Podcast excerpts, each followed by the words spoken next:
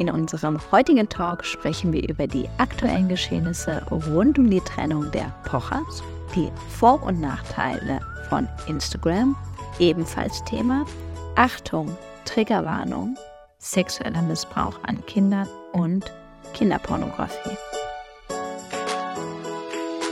Hallo liebe Saskia. Hallo liebe Martina, endlich wieder. ja, richtig. Wir haben uns jetzt wirklich lange nicht mehr gehört. Gut, stimmt nicht ganz. Letzte Woche haben wir mit der Juliane äh, von Jura Guide äh, eine Folge aufgenommen, aber wir hatten da gar nicht richtig Zeit zu sprechen. Ja, und ich muss ganz ehrlich sagen, ich hatte so viele Themen, wo ich immer gedacht habe, Mensch, das müssen wir eigentlich im Podcast nehmen. Mensch, das auch. Und jetzt weiß ich ja ganz genau, wir haben nur 30 Minuten und die Zeit ist viel zu knapp. Und ja, ähm, ja mein allerlieblingsthema, ich spreche es ja immer wieder an, ja, wir haben noch nicht über die Trennung der Pochers geredet, weil so, das begleitet uns ja durch unseren Podcast, dass wir damals ja auch gesagt haben, wir ähm, hören das beide gerne und dann habe ich mal eine Zeit lang aufgehört und dann hast du gesagt, ich kann mich noch daran erinnern, du hast einen Freund, der findet nur eine Sache komisch an dir und zwar, dass du mm. die Pochers hörst. Genau, und, richtig, ähm, richtig. Ja, da wollte das hatte ich mir damals noch in meinem Urlaub vorgenommen, dass ich dich unbedingt fragen wollte, ja, was du dann hinterher zu dem Rosenkrieg eigentlich sagst.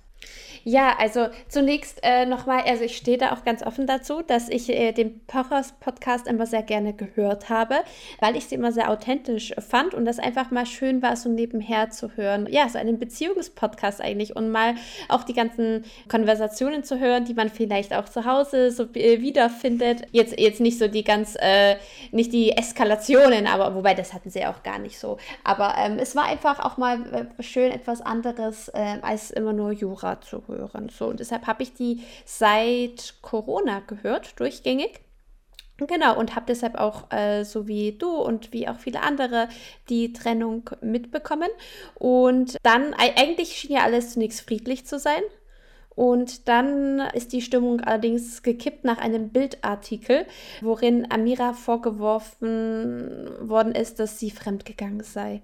Ja, oder das jedenfalls, oder, also ich habe den Bildartikel nicht gelesen, ähm, dass sie wohl jedenfalls jetzt mit Bion, so wird er, glaube ich, ausgesprochen, eine Beziehung habe und daraufhin hat Oliver Pocher ein Statement veröffentlicht, ein sehr emotionales, worin er schreibt, dass er aufgrund dieses Vertrauensbruches nicht mehr weiter mit Amira den Podcast weiterführen kann und das hat natürlich diese Gerüchteküche dann befeuert. Ja, und vielleicht auch nochmal ähm, auch den Zusammenhang zu uns. Also erst einmal, ja, als Scheidungsanwältin interessieren mich natürlich grundsätzlich alle Trennungen und ich finde es auch immer sehr interessant, das, was ich ja eigentlich immer jeden Tag predige, dass, wie gesagt, dann hinterher, wenn die Liebe zu Ende ist und Emotionen mit im Spiel sind, man Dinge tut, die man vorher nie geglaubt hätte, dass man sie tun wird. Ja, ich finde, das kann man hier auch ganz gut beobachten. Dann auf der anderen Seite, das ist gerade auch schon angesprochen, dass eben da durch die Bild ein Artikel veröffentlicht wurde, woraufhin Amira ja auch sofort zu ihrem Anwalt hingegangen ist und ähm, ja ein Schreiben gepostet hatte, in dem eben mitgeteilt wird, dass an diesen Gerüchten wohl nichts dran ist und dass das auch rechtlich verfolgt wird. Und da sind wir ja auch wieder in einem unserer Lieblingsbereiche, eben in der ähm, Berichterstattung, wo ich eben die Grenzen ziehen muss zwischen auf der einen Seite, dass ich natürlich öffentlich berichten darf und meine Meinungsfreiheit habe, aber auf der anderen Seite eben nicht jemand anderem ähm, ja falsche Fakten am Ende über denjenigen verbreiten darf. Stichwort Schmähkritik. Genau, oder vielleicht sogar ins Strafrechtliche dann Verleumdung. Genau. Ähm, ja, wenn man so wissentlich falsche Behauptungen aufstellt, um äh, jemanden letztendlich zu schmälern in der Außendarstellung, da würde man sogar strafrechtlichen Charakter dann da haben. Ich habe diesen Artikel nicht gelesen. Ich äh, gehe mal davon aus, äh, dass die Bild-Zeitung ähm, sich ähm, da trotzdem absichert und wahrscheinlich die Formulierungen so wählen wird, dass alles am Ende offen ist und sie wahrscheinlich dann nur Fragen ja, gestellt hat. Ich weiß es nicht. Ja, wobei ja auch interessant ist, dass Sie ja auch selber mal berichtet haben in Ihrem Podcast eben, dass wenn die Bild berichtet, dass da wohl schon irgendwas dran sein sollte. Und was meiner Meinung nach auch eben gut zu beobachten ist, jetzt hier wieder, ja, dass es natürlich auch immer gefährlich ist, wenn man gewisse Sachen öffentlich macht, wenn man auch, ja, vielleicht auch andere Menschen, die mal Trennungen durchgemacht haben, über diejenigen spricht oder das bewertet, ja, aber das, was wir jetzt auch tun, dass man aber irgendwann mal selber in einer gewissen Situation ist. Und ich, was ich immer so schwierig finde, das ist ja auch in meinem Berufsalltag, es sind halt Kinder mit dem Spielen. Ja, und da muss ich sagen, das ist ja auch immer das, warum ich sage, Mensch, Leute, überlegt euch, was ihr tut, ja weil einfach am Ende sind da mehrere Kinderseelen, jetzt auch hier in dem Fall, die sich das alles nicht ausgesucht haben und die ja auch in einer gewissen Art und Weise geschützt werden müssen. Und das finde ich immer so das Problem an einem ja teilweise auch öffentlich geführten Rosenkrieg oder sie können sich auch, glaube ich, gar nicht da entziehen. Es wird ja einfach berichtet und es ist natürlich auch ein medienwirksames Thema. Wenn du dich natürlich am Anfang auch dargestellt, Sie haben ja auch sehr privat gesprochen, ist auch schwierig dann zu trennen, oder?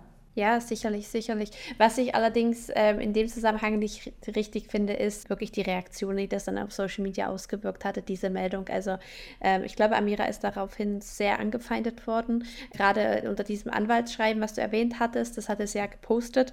Und darunter haben sich sehr viele bösartige Kommentare befunden, die einfach schlichtweg nichts mit der Sache zu tun haben. Ich finde, dass da auch wirklich Grenzen überschritten werden. Im Grunde genommen ist es deren Privatangelegenheit.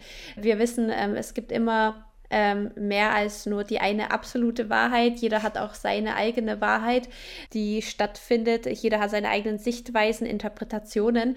Und äh, so finde ich es sehr übergriffig, dass erneut und immer wieder, und ich muss es wieder anprangern, auf Social Media da so mit einem umgegangen wird. Ja, dass man sich letztendlich eine Meinung bildet ähm, und sich dann auch noch anmaßt, jemanden zu verurteilen, obwohl im Grunde genommen äh, wir nichts über diese Personen letztendlich wissen. Ja, da hast du völlig recht. Und die Frage ist ja immer, oder die, der Vorwurf, der dann immer gemacht wird, ist, wieso? Du stehst doch in der Öffentlichkeit, das ist die Kehrseite der Medaille. Und ich finde es auch ganz, ganz schwierig. Gerade bei Instagram muss man ja auch sagen, dass eben da die Möglichkeit besteht, anonym unterwegs zu sein, einfach seinen Hass zu verbreiten. Das ist ja beispielsweise bei LinkedIn nicht so, da muss ich mich ja registrieren. Ähm, mit einem Bild und auch mit meinem echten Namen. Und ich glaube, das wäre auch eine Grenze, wo ich dann natürlich solche, wo ich es auf jeden Fall ein bisschen abfedern könnte, ein bisschen das eindämmen könnte. Ich denke, ja, ich habe mir auch die Kommentare durchgelesen. Es waren Hasskommentare dabei, was wirklich absolut unter der Gürtellinie ist. Dann auf der anderen Seite, ja, vielleicht auch Kommentare, die trotzdem sachlich formuliert wurden, die man aber vielleicht auch dann gar nicht hören möchte. Ja, also ich glaube, das ist sehr, sehr schwierig, was ich gerade auch gesagt habe. Auf der einen Seite stellst du dich öffentlich dar, sie haben ihre Beziehung öffentlich gelebt, sie haben ihre Kommentare in Bezug auf Beziehung anderer abgegeben. Jetzt ist man dann selber irgendwie in die Schusslinie geraten und ich hatte mir auch heute Morgen einen kurzen Ausschnitt beim Zähneputzen von dem, der aktuellen Folge von Amira angehört, wo sie dann auch gesagt hat, ähm, dass Menschen auf sie zukommen und sagen, Mensch, der hat doch so sehr um dich gekämpft und das eben anhand von zwei Instagram-Posts, die er wohl veröffentlicht hat, ausmachen, wo sie auch gesagt hat, Mensch, hätte der sich mal in der Beziehung so angestrengt, ähm, dann wären wir vielleicht heute noch zusammen. Oder eben diesen Vorwurf entkräftet hat, dass sie ja wohl durch ihn ja, zu Ruhm gekommen ist und dann auch gesagt hat, sie hat auch einen knallharten Ehevertrag unterschrieben, wonach ihr wohl auch nichts von ähm, den Immobilien beispielsweise zusteht oder von dem Geld. Ja, wo sie auch in eine Verteidigungshaltung gegangen ist, wo sie auch mit privaten Dingen an die Öffentlichkeit gegangen ist. Ich finde es super schwierig, da irgendwie so den richtigen Weg zu finden. Ja, bestimmt. Also das, das stimmt schon, gerade wenn man dann in der Position ist, dass man sich vielleicht auch verteidigen muss, erzählt man dann möglicherweise mehr, als man das ursprünglich wollte.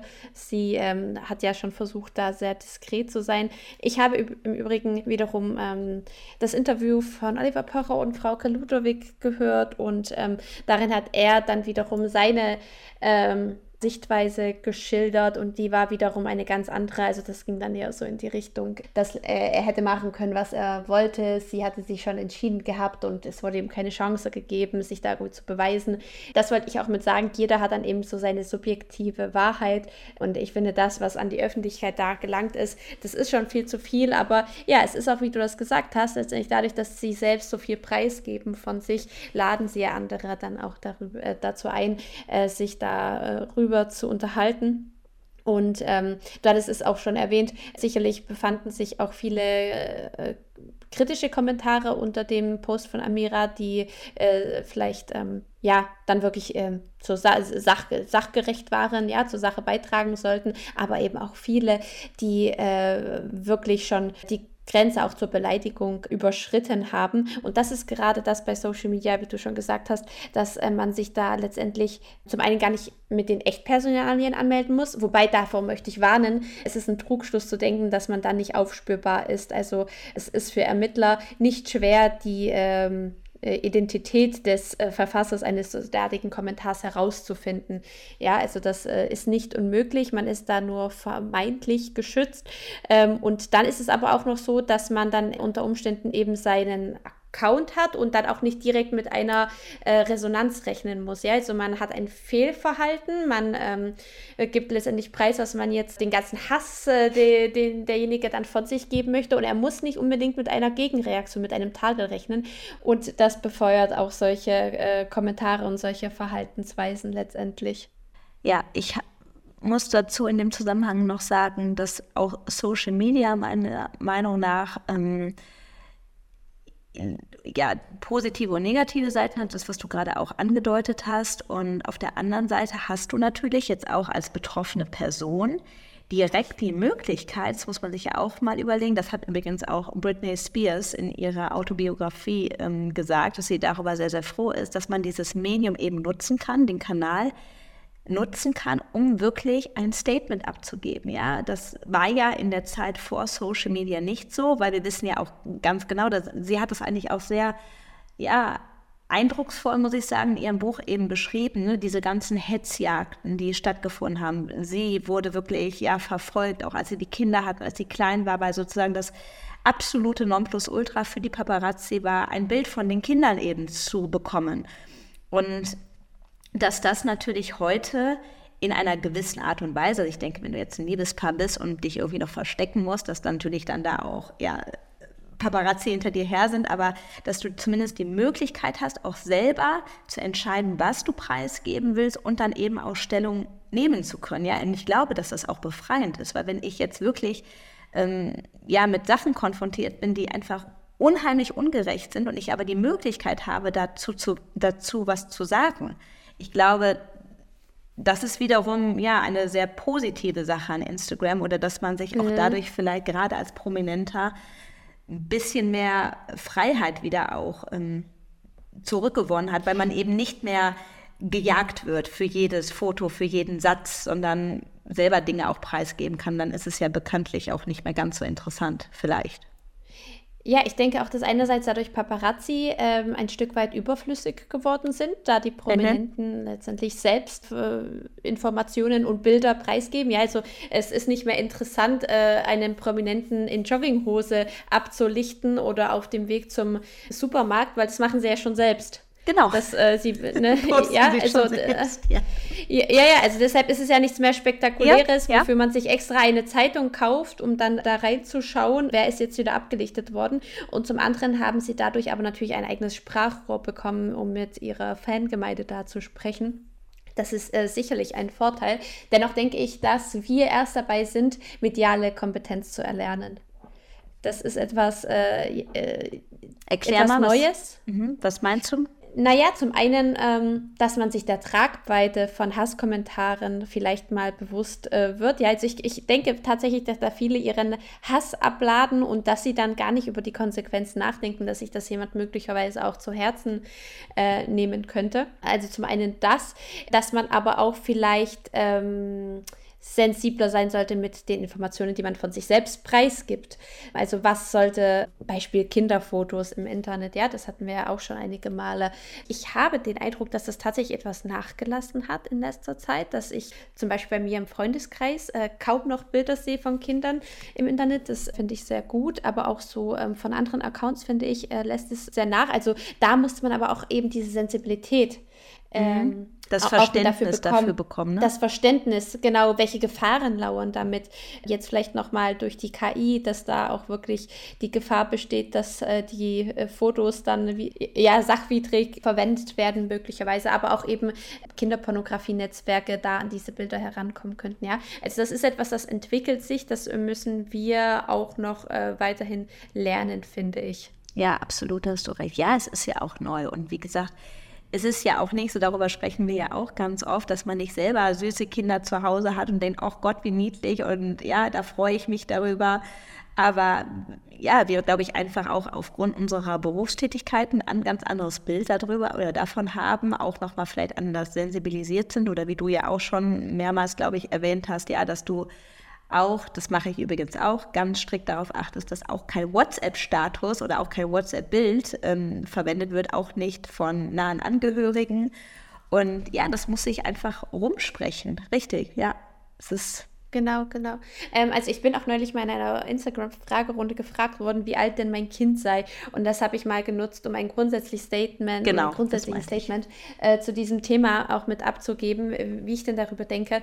Also zunächst ist es natürlich jedem frei überlassen, aber bei mir, dadurch, dass ich Richterin bin, ist es mir besonders wichtig, dass ich mein Kind schütze. Das heißt, ich sage weder das Geschlecht des Kindes noch das Alter, ich sage nichts zum Äußeren und auch die Kinderkleidung oder die Spielsachen würde ich nicht posten, geschweige denn das Kinderzimmer. Denn man stellt sich vor, dass ein Fremder dann zu meinem Kind käme und sagen würde, na, du hast doch aber ein, äh, ein schönes Kuscheltier und äh, in deinem Zimmer und kann das dann ganz genau beschreiben und erfährt möglicherweise, weil ich das auch noch vor ein paar Tagen erzählt habe, dass es mein Kind gerade zum Geburtstag bekommen hat, ja. Ja, also das sind einfach überflüssige Informationen, die will ich auch gar nicht geben. Auf meiner Instagram-Seite soll es um mich gehen. Natürlich teile ich auch ein Stück weit ähm, äh, Mama-Content, das kann man ja nicht abstreiten, einfach weil es auch zu mir gehört. Allerdings ist es nur sehr dosiert und sehr gewählt und so habe ich es auch bei dir gesehen. Ja, also ich muss sagen, ich werde auch nie vergessen, in einer unserer ersten Folgen, da hattest du auch gesagt, ich achte auch darauf, dass man keine Hand sieht meines Kindes, um da nicht, oder Fuß, ich weiß nicht mehr genau, um eben nicht Richtig. das Alter erahnen zu können. Auch da sage ich ganz klar, gebe ich dir zu 100 Prozent recht. Ja, habe mich dann auch erwischt gefühlt und habe dann gedacht, oh Gott, ja, ich vielleicht hatte ich doch mal eine Hand drauf oder so, oder einen Hinterkopf und das mache ich auch nicht mehr. Deswegen auch, was du gerade gesagt hast, man muss immer wieder neu dazulernen, genauso wie Kinderzimmer. Ähm, absolutes Tabu und ich habe ja schon auch das Alter mal, ähm, ja, wie gesagt, gesagt oder Kleinkinder oder in gewissen Bereichen. Ich finde es auch sehr schwierig, da eine komplette Trennung zu machen, weil du auch gerade, wie du das gerade gesagt hast, ja, es gehört ja auch irgendwie dazu. Und es bestimmt ja auch 27, äh, 24 Stunden, sieben Tage die Woche mein Leben. Und ja, so beispielsweise, ich hatte das heute, dass ich ähm, ich glaube, ja genau, die Kindermusik im Hintergrund gehörte, da kannst du jetzt wahrscheinlich auch erahnen, dass mein Kind jetzt keine neun Jahre alt sein wird, anhand der Kinderlieder. Und wenn wir darüber reden, dann, ähm, ja, dann sensibilisiert mich das auch nochmal in einer Art und Weise. Und das ist, glaube ich, auch ein Prozess, ja, so eine, ähm, ich würde niemals ähm, mein Kind in der Öffentlichkeit zeigen, keine Kinderzimmer, ähm, ja, am besten auch keinen Kindergarten und all solche Dinge, ja, wo man irgendwie denjenigen dann da erkennen kann. Muss aber auch in meinem Wording oder wenn ich jetzt eben darüber berichte, beispielsweise sage, ich bringe mein Kind heute zur Tagesmutter, ja, das sind auch wieder so Sachen, wo ich, glaube ich, auch immer schrittweise dann noch die Grenzen dazu erlerne und ähm, ja, vielleicht auch da immer wieder mich reflektiere. Ja, das äh, finde ich auch vollkommen richtig so. Äh, man muss auch nicht generell so, äh, äh, ja, so streng sein wie wir beide. Ähm, äh, also gerade wenn man ein äh, privates Profil hat, wo ohnehin nur die Bekannten sind, die ganz genau wissen, wie das Kind heißt, wie alt es ist, ähm, das ähm, Geschlecht oder derartige Sachen, also Informationen, die ohnehin bekannt sind unter diesen Personen, dann muss man die, finde ich, auch nicht weiter schützen. Ähm, aber gerade so diese Bilder, also ja, selbst Bilder zum Beispiel in, in Bikini oder Badewanne würde ich auch in diesem Fall nicht posten, ähm, auch nicht in einem privaten Profil, wo meine Bekannten sind, denn ich aus Erfahrung kann ich sagen, dass teilweise auch nahe Angehörige überrascht waren über pädophile Neigungen äh, ihrer ja, Familienangehörigen. Und ähm, deshalb, ich würde da einfach niemanden vertrauen. Ja, das ist auch ein ganz wichtiges Thema, was du gerade ansprichst. Ich habe ja damals in meinem Praktikum, du warst ja bei der Staatsanwaltschaft, ich habe in meinem Praktikum im Studium, war ich auch schon bei der Staatsanwaltschaft und war da tatsächlich ja im Dezernat, in dem eben ja, Täter verfolgt wurden, die kinderpornografisches Material verbreitet haben oder auch ähm, Sexualdelikte in Bezug auf Kinder stattgefunden haben. Und ich werde auch nie vergessen, dass auch da eben das, was ich mitbekommen habe, ganz klar war, dass ganz viele Taten, ja, und ich habe es, ich persönlich betreue diese Fälle jetzt als Anwältin nicht, auch mache auch da keinen Opferschutz, aber weiß natürlich auch im Familienrecht, wie viele innerfamiliäre Taten es eben gibt, wie viele Übergriffe und das ist wirklich etwas, ja, was mir nachhaltig in Erinnerung geblieben ist. Und ich werde auch nie vergessen, tatsächlich, das kann ich ja hier so sagen, als ich damit wirklich ja sechs oder acht Wochen jeden Tag zu tun hatte. Ich bin durch, da hatte ich noch keine Kinder, da bin ich durch die Straßen gegangen und durch das, was ich da mitbekommen habe, auch durch die Hausdurchsuchungen, die wir da gemacht haben, ja, bei wirklich normalen Menschen, um es jetzt einfach mal, ja, greifbar zu formulieren, hat mich das so nachhaltig erschrocken. Ich bin durch die Straßen gegangen und habe gedacht, boah, das könnte einfach jeder sein, ja. Und das ist etwas, was mich ja eben so nachhaltig bewegt hat, dass ich auch mein Kind beispielsweise nicht nackt am Strand laufen lassen könnte. Wo man ja auch sagen muss, es sollte ja vielleicht auch eine Normalität sein. Gut, jetzt heute in der Zeit von Social Media sowieso nicht mehr, aber sage ich mal, selbst wenn ich jetzt irgendwie im Garten mhm. bei Freunden war, habe ich das nicht mehr gemacht, ja, weil ich einfach da diesen Berührungspunkt hatte, der mich wirklich schockiert hat, was da passiert. Ja, ich, ich weiß, was du meinst. Wir hatten genau die gleiche Situation am Strand ähm, in unserem Herbsturlaub. Da war das auch so, dass mein Mann unser Kind eben auch ähm, ja, nackt äh, herumlaufen gelassen hätte, weil er einfach nicht so ja, er ist da noch etwas unbedarft, ja, weil, weil eben weil er aus einer ganz anderen Richtung kommt. Und ich war dann auch sofort so wie, ja, komm, zieh unser Kind an und ähm, ich möchte das nicht, weil da eben viele fremde Personen waren. Und ja, ich habe eben auch schon ähm, Fälle miterlebt, wo selbst die eigenen ähm, Familien oder die eigenen Eltern das Kind angeboten haben auf einschlägigen ja, du guckst gerade sehr schockiert genau auf einschlägigen ähm, Kinderpornografie-Seiten. Genau, von daher bin ich da auch sehr sensibilisiert und ähm, würde das einfach nicht so fahrlässig mit derartigen Inhalten umgehen. Wenn wir gerade darüber reden, ich habe ja damals oder ich, ich habe ja zuerst BWL studiert und ähm, ich habe ja auch schon mal darüber berichtet, dass ich eben ja so dass ich in meiner Laufbahn immer viele Frauen hatte, zu denen ich aufgeschaut habe und unter anderem eben auch eine Staatsanwältin, von der ich ja auch schon mal berichtet habe, die eben damals in diesem Dezernat gearbeitet hat und ähm, diese Delikte täglich auf dem Tisch hatte, die mich, wie gesagt, sehr, sehr nachhaltig auch in meinem Werdegang geprägt hat und auch heute, ich habe sie am Freitag getroffen und einfach ihren, ja, mehr oder weniger kurz vor der Rente ihren Beruf mit einer Leidenschaft ausführt, ja, das finde ich so unfassbar bewundernswert und ich habe auch eben damals durch sie gelernt, wie wichtig es eben ist, gerade in diesem Bereich ähm, gute Ermittlungsarbeit zu tätigen, weil eben die Opfer ganz oft sehr jung sind und auch immer, das kann man sich ja dann auch meistens nicht vorstellen, aber auch eine besondere Beziehung oder auch eine positive Beziehung zu ihrem Täter haben. Und die können das nicht trennen und vielleicht auch erst später, wenn man 18 oder noch älter ist, kann man irgendwie ja sagen, das war nicht in Ordnung, was da passiert ist. Und da ist es eben ganz wichtig, dass man ordentliche Ermittlungsarbeit hat, um dann die Verfahren gut führen zu können. Ich fand das, wie gesagt, super beeindruckend. Also heute ist sie auch im allgemeinen Dezernat, aber damals war es eben so. Und sie hat da sehr, sehr lange gearbeitet und ich fand es wirklich wahnsinnig, wie sie, was sie da reingesteckt hat, wie, wie sie da wirklich mit ihrem Herzblut für gekämpft hat. Und ich hatte zu dem Zeitpunkt keine Kinder und ich muss ganz klar heute sagen, damals hätte ich mir vorstellen können, so eine Arbeit machen zu können später, ja, weil ich es eben so wertvoll fand. Und heute sage ich dir, nie und nimmer. Ich kann so viele Dinge, ja, auch die Bilder, die ich noch von damals im Kopf habe, ja, mir wird wirklich schlecht.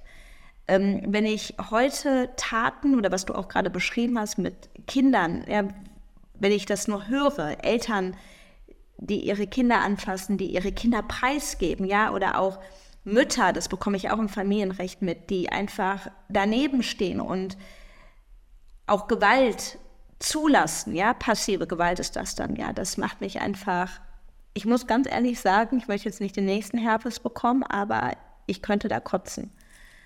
Und ich finde es so schrecklich und es ist einfach, ja, seitdem ich Mama bin, ja, kann ich, könnte ich mir gar nicht mehr vorstellen, in diesem Bereich zu arbeiten, weil das einfach, man weiß plötzlich, wie hilflos Kinder sind, ne? dass die nur uns als Bezugsperson haben, die, wo, ja, wir, es ist unsere Aufgabe, auf die aufzupassen. Und da keinen Schutz zu bieten, finde ich ganz schlimm.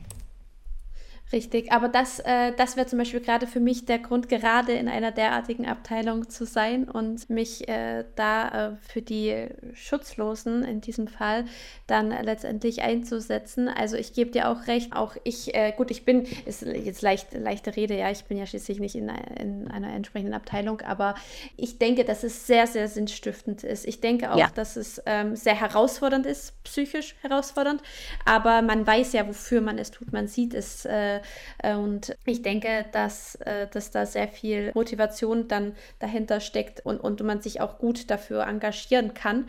Also ich, ich hatte mal eine Kollegin, äh, die war in einer Abteilung für Kinderpornografie und Sexualdelikte und sie kam einmal zu mir in mein Zimmer und ja, ist in Tränen ausgebrochen und hat gesagt, du weißt nicht, was ich gerade gesehen habe. Es war einer ihrer ersten Fälle und sie war nicht darauf vorbereitet, was sie sehen wird. Es war nirgendwo ein entsprechender Hinweis vermerkt auf dieser CD und sie hatte dann, und deshalb jetzt bitte Trägerwarnung, wer sich derartige Sachen nicht anhören möchte, der muss jetzt kurz auf Pause drücken. Sie hatte da gesehen, wie ein Säugling vergewaltigt wird. Also und das ähm, war natürlich äh, für sie ähm, schwer zu ertragen. Also sie musste dann einfach abbrechen. Sie war eben schockiert, ja, sie war auch nicht darauf vorbereitet in dem Fall, wenn man das, sie hat gesagt, ähm, das war, stand nirgendwo ein entsprechender Vermerk, dass das hier zu sehen sein wird, dass man sich jetzt mal darauf einstellt, auf diese Situation. Denn ist klar, sie war in der äh, KIPO-Abteilung, also Kinder, für Kinderpornografie, aber, oder gegen Bekämpfung der Kinderpornografie, aber ähm, also das war trotzdem ähm, ganz, ganz äh, äh, Schlimmes, ähm, was sie da gesehen hat. Und ähm, für diese Dezernenten wird dann auch entsprechende Hilfe angeboten. Also die, hat, die können dann auch präventiv da ähm, entsprechend psychologische Beratung in Anspruch nehmen. Ja, und weißt du was, Martina, wenn ich das jetzt wieder höre, muss ich wieder kurz ja, mich daran erinnern, dass ich ja Juristin bin und dass ich weiß, wie Strafverfahren geführt werden. Und trotzdem kann ich dir ganz klar hier sagen, und dafür stehe ich auch, ja, dass ich sage, ich weiß, dass jeder ein faires Verfahren verdient hat. Ja, ich weiß die juristischen Hintergründe, aber ich sage dir ganz ehrlich, da ist für mich einfach da kann ich jeden Menschen, der nichts mit Jura zu tun hat, verstehen, der sagt, dafür gehört für mich Lebenslächeln nicht und da gibt es auch kein Pardon. Ich weiß, dass du es anders sehen musst als Richterin, aber das sind einfach Sachen, ja, deswegen, wie gesagt, ich bin ja auch im Familienrecht tätig. Ich muss mich jetzt hier auch gar nicht rechtfertigen. Ich bin keine Richterin. Ja, ich habe, würde da jegliche Neutralität ähm, verlieren. Ist einfach so, kann man jetzt sagen, wäre unprofessionell oder nicht das bin ich einfach. Ich, ich merke auch immer bei anderen Accounts, bei anderen Strafverteidigern, denen ich auch folge, die kontroverse Diskussion, da werden die ja auch immer ganz oft gefragt, ähm, kann, warum können sie Mörder oder ähm, Vergewaltiger, ja, ich sage, wie gesagt, für mich mit Kindern, mit in Bezug auf Kindern, Beziehungstaten, damit hätte ich auch kein Problem, aber das ist für mich einfach ein absolutes No-Go. Wie kann man solche Menschen verteidigen? Und dann sagen immer ganz viele ja auch, ja, sonst hätte ich auch den falschen Beruf. Und ich, ich weiß, dass es eben auf jeden Fall eine ähm, gibt, die ganz klar sagt, sie verteidigt solche Menschen nicht. Und ich wäre auch, wenn ich Strafverteidigerin wäre, vielleicht wäre ich auch deswegen eine schlechte, ähm, auch diejenige, die sagen würde, nein, könnte ich nicht verteidigen. Geht nicht. Ich meine, wir, wir hatten doch auch mal Manon Heindorf hier. Sie hat gesagt, ähm, sie verteidigt Podcast. alles, glaube ich, oder? Ja, genau. Bei ihr war das die Argumentation, ähm, dass sie halt das faire Verfahren sichern ja. möchte für den ähm, Angeklagten und die Schuld steht eben noch nicht fest zum Zeitpunkt der Anklage. Also es ja, okay. äh, kann ja durchaus sein, dass derjenige unschuldig ist. Mhm, da ähm, sagen wir jetzt, das wissen wir als Juristen, wobei, wenn du mir gerade die Geschichte erzählst mit dem Säugling, der ähm, ja da vergewaltigt wird, da sage ich, ja, da steht die Schuld noch nicht höchstrichterlich fest, hast du recht, aber gut, da kommt dann für mich auch wieder der altbekannte Spruch vorverurteilen und danach aburteilen. Ja, also. Na, du, ja, ich meine, du, du stellst dir jetzt ein Video vor, wo derjenige dann direkt zu sehen ist, wie er äh, die Tat ausführt, aber so ist es ja in der Praxis oftmals nicht, sondern da müssen dann eben ähm, Indizien, ähm, also es sind ja oft dann äh, auch äh, mitunter Indizienprozesse. Ja, wie gesagt, ja, wo, wo, es dann, wo die Beweislage dann nicht so einfach ist. Ja, ja. Ähm, in, in dem Zusammenhang aber, weil du es angesprochen hast, die Höhe der Strafe, alleine bereits äh, der Besitz von kinderpornografischen Inhalten, also ähm, zum Beispiel dieses Video, was wir gerade erwähnt haben, ohne dass man selbst an der ursprünglichen Tat äh, des Missbrauchs beteiligt war, wird derzeitig mit einer Freiheitsstrafe nicht unter einem Jahr bestraft gemäß 184b des Strafgesetzbuches, bedeutet, dass es ein Verbrechen ist. Das ist hochgestuft worden, oder? Genau. Das genau, war damals das noch ein Vergehen, als ich meine ich damals. Ähm, ja, genau, das ist entsprechend ähm, genau geändert worden, soll jetzt aber wieder. Ich habe dazu erst die Tage mal ähm, einen Artikel gelesen Genau, genau. Der Bundesjustizminister hat wohl diesbezüglich eine Stellungnahme abgegeben, dass die Strafe, dass äh, diese Grenze wieder abgesenkt werden soll. Die war wohl vor zwei Jahren von der Großen Koalition ähm, beschlossen worden, also dass äh, es nur mehr ein Verbrechen ist. Und ähm, es hat allerdings auch zu erheblichen praktischen Problemen geführt. Zum Beispiel macht sich ja man besitzt bereits Kinderpornografie dann, wenn man auch einen Screenshot erstellt. Ja. Um, ja, zum Beispiel, äh, man kennt es aus diesen Gruppenchats, äh, gerade bei Schülern die Problematik. Ja, also die, die Schüler schicken sich etwas hin und her, haben unter Umständen auch diese automatische Download-Funktion und äh, haben dann dieses Bild, was ihnen irgendjemand anderes schickt, was sie im Grunde genommen gar nicht angefordert haben, dann auch auf ihrem Telefon die wissen, dass es da ist, es ist ihnen auch relativ egal, ähm, bis, äh, löschen es aber nicht. Und schon ist der Besitz vorhanden. Und auch zum Beispiel Eltern oder Lehrer, die dann davon Screenshots machen, um das äh, dann möglicherweise mit anderen zu besprechen, äh, mit der Direktorin oder was weiß ich, anderen Lehrern, anderen Eltern, selbst die machen sich dann strafbar des äh, äh, unerlaubten Besitzes. Ähm, letztendlich ja, jedes, äh, jedes Replikat einer derartigen Tat ist ja letztendlich eine ja, zeigt ja eine ursprüngliche Missbrauchshandlung, die so stattgefunden hat. Ähm, deshalb ist es besonders schützenswert. Allerdings ähm, trifft dieser Verbrechenstatbestand äh, mitunter auch Personen, wo der Schutzzweck äh, ja so nicht gewollt war. Ja? Also deshalb ähm, wird es jetzt eben entsprechend erwogen, dass man das nochmal ändert.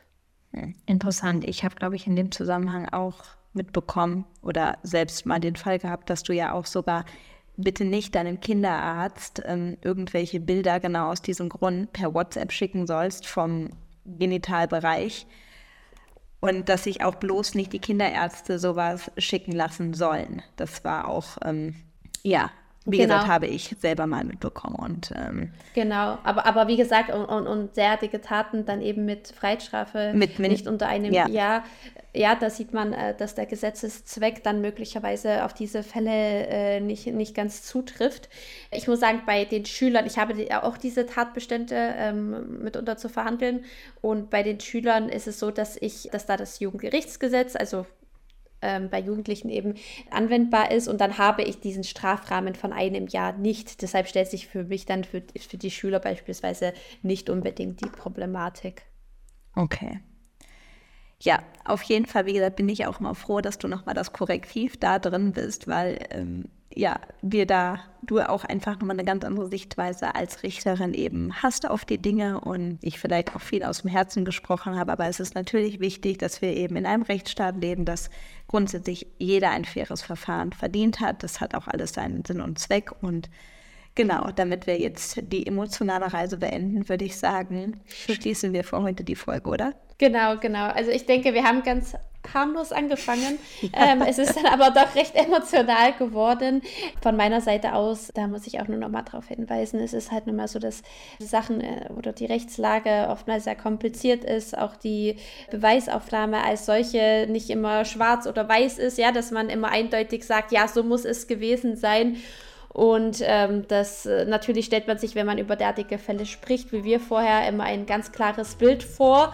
Ähm, aber das ist eben nicht das Bild, was entsprechend in Gerichtssälen immer vorzufinden ist. Deshalb ähm, kann ich das immer äh, etwas relativieren, kann aber deine Reaktion nachvollziehen. Sehr gut. Vielen Dank fürs Zuhören. Genau. Und bis zum nächsten Mal. Tschüss. Tschüss.